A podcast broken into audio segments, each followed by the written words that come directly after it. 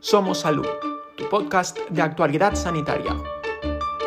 El pasado día 14 de abril se celebró el segundo aniversario del Día Mundial de la Enfermedad de Chagas. Se calcula que hay entre 6 y 7 millones de personas infectadas en el mundo. ¿Tú la conoces?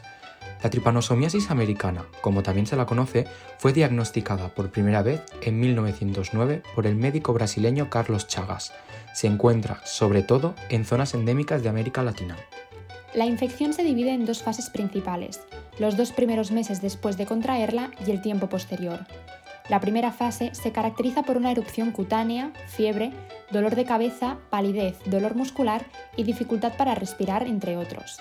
En la segunda fase, los parásitos se encuentran ya en el corazón y el sistema digestivo.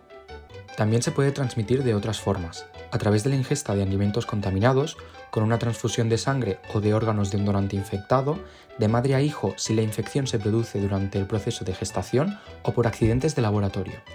De momento, no existe una vacuna para la enfermedad de Chagas, pero sí un tratamiento para acabar con el parásito. La probabilidad de éxito del tratamiento es mayor si se consume durante la primera fase de la infección, la T. cruzi o mal de Chagas es considerada una enfermedad desatendida, pese a los millones de personas que la padecen. El mayor volumen de muertes se concentra en Latinoamérica, donde menos del 1% de los pacientes tienen acceso al tratamiento. Actualmente se producen más de 39.000 nuevos contagios cada año y está catalogada como enfermedad tropical. ¿Sabes lo que son las enfermedades tropicales? Como bien dice el nombre, se trata de aquellas que se contraen en zonas tropicales del mundo.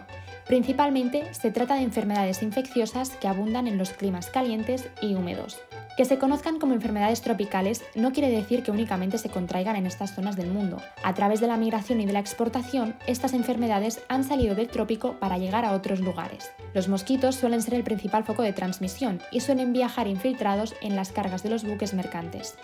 Las enfermedades tropicales desatendidas afectan a una sexta parte de la población mundial, causando más de 534.000 muertes al año. Desgraciadamente, estas enfermedades afectan principalmente a las comunidades más pobres y marginadas del mundo, lo que parece no ser un incentivo suficiente para la investigación. Debido a esto, varias iniciativas internacionales han incidido en la necesidad de incrementar la investigación en enfermedades tropicales en los últimos años.